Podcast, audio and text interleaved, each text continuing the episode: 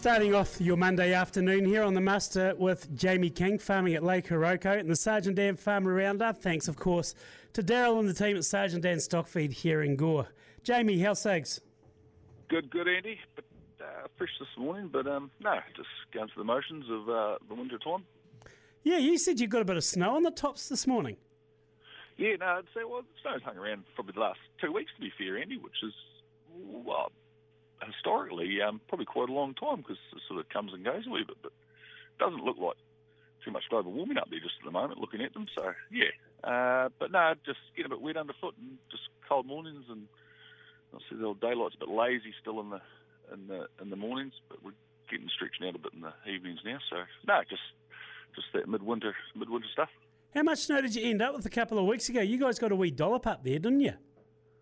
Oh, to be fair, Andy, we didn't get much at all, mate. Just uh, a skiff, just a, a bit of white stuff. We're only, I think, the highest point of the farm's only 300 metres above sea level. Right. We sort of we're tucked in. We're as far to the sea as we are to the mountains, and the Hump Ridge, sort of all that southerly stuff that we tend to skip round it. It sort of pushes itself around, so it's not a bad we climb it. But no, it wasn't. It just um, we didn't even get that much rain, to be fair, Andy, compared to some of the poor buggers in the central south and there. Like, they got a few old walloping, but um, no, we just took the way through it.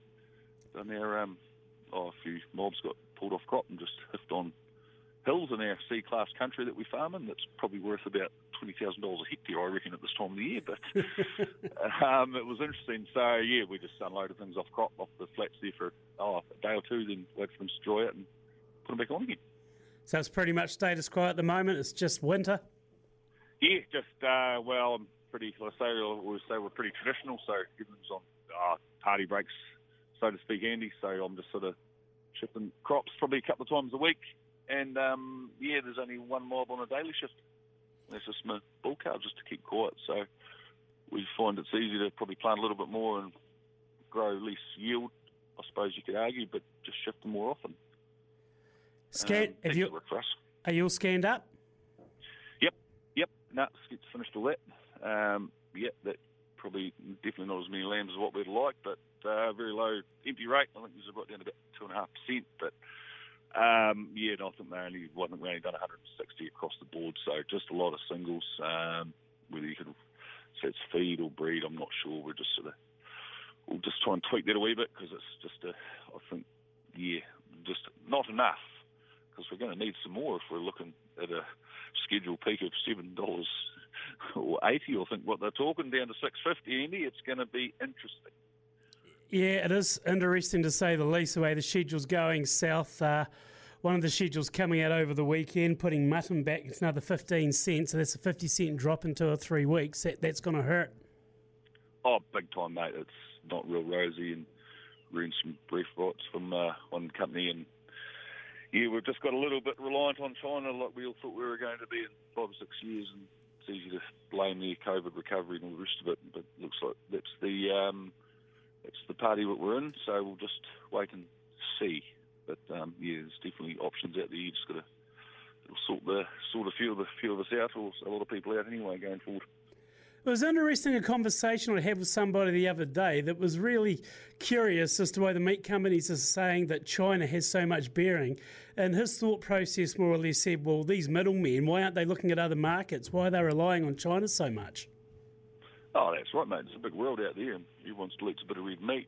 Um, to be fair, if you could argue, you'd see this coming five years ago, Andy. You know, once we got we got into bed with them, and then the sort of Chinese teams came into bed with a couple of companies over here. Um, yeah, I, suppose it's an easy industry. It's easy to blame something else, though, isn't it? Um, us guys on the ground don't have that luxury. All we've got really is the weather and the politicians. um, There's so, plenty of that going uh, on at the moment.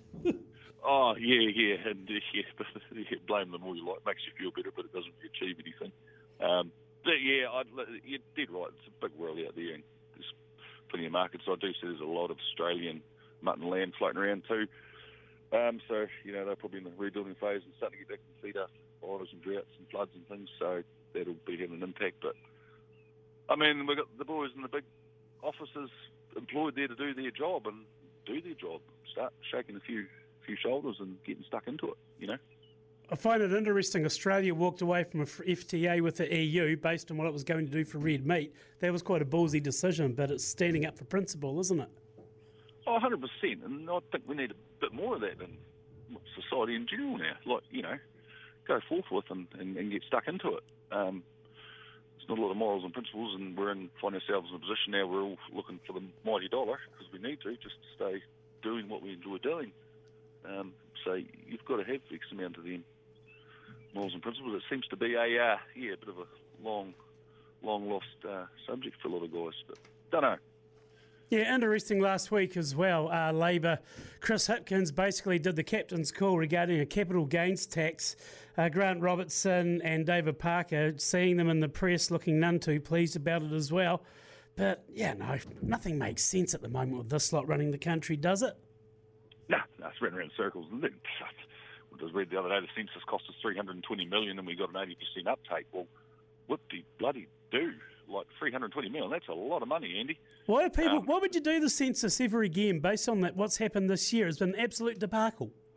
Yeah. Oh no. Well, Labor is still there. They'll just rename it Andy and call it something else and uh, change this and change that, and then uh, it'll be exactly the same as what it was. Be like wolf in sheep's clothing again. But they seem to be good like that. Um, on, the, on the up note, I did read they're obviously unloading a few jobs out of the new health sector. What, what's it called? To, to Whatu or oh, yeah. It is. Um, I see there's a few middle management jobs going out of there, so it was quite positive. It's the first thing I've agreed with that Labor's come out with in what, six years or five years. Well, all these consultants and hangers on and all the roles they've got and the amount of money that they command is staggering. Yeah, but they don't bring anything to the bloody table, Andy. What do they do? What do they actually do? I thought years ago, what a great role to get involved with. Get on the gravy train, be a so-called consultant, just sit there and nod and agree in the background of someone on the telly and whooshka. Yeah, mate, and drink five dollar coffees and eight dollar pies all day, you know, on some of the taxpayers' money. It'd be brilliant, wouldn't it?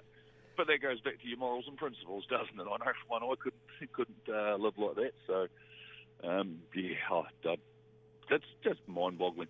Um, yeah, good way to waste money. If you and me run our businesses like that, Andy, there's no way we'd be. Uh, mind you, we're still sheep farming, so we, we might be the, getting looking in the same boat, maybe doing all this work for nothing. Mm, don't know. Just finally, something a bit more happier. The All Blacks doing the business on the box um, Saturday evening. That was a good game of rugby, and um, just shows you that six months or eight months can make a long time when you're watching the All Blacks compared to that England game.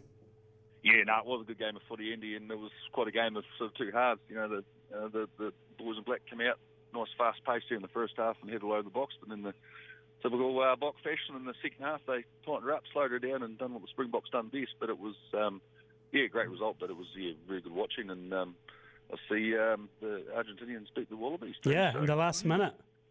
Yeah, so no, um, interesting watching, and no, the All Blacks played really well. I was yeah, really, really You know, for his couple of young, you know, our local de Groot man, he had a good run. So yeah, yeah.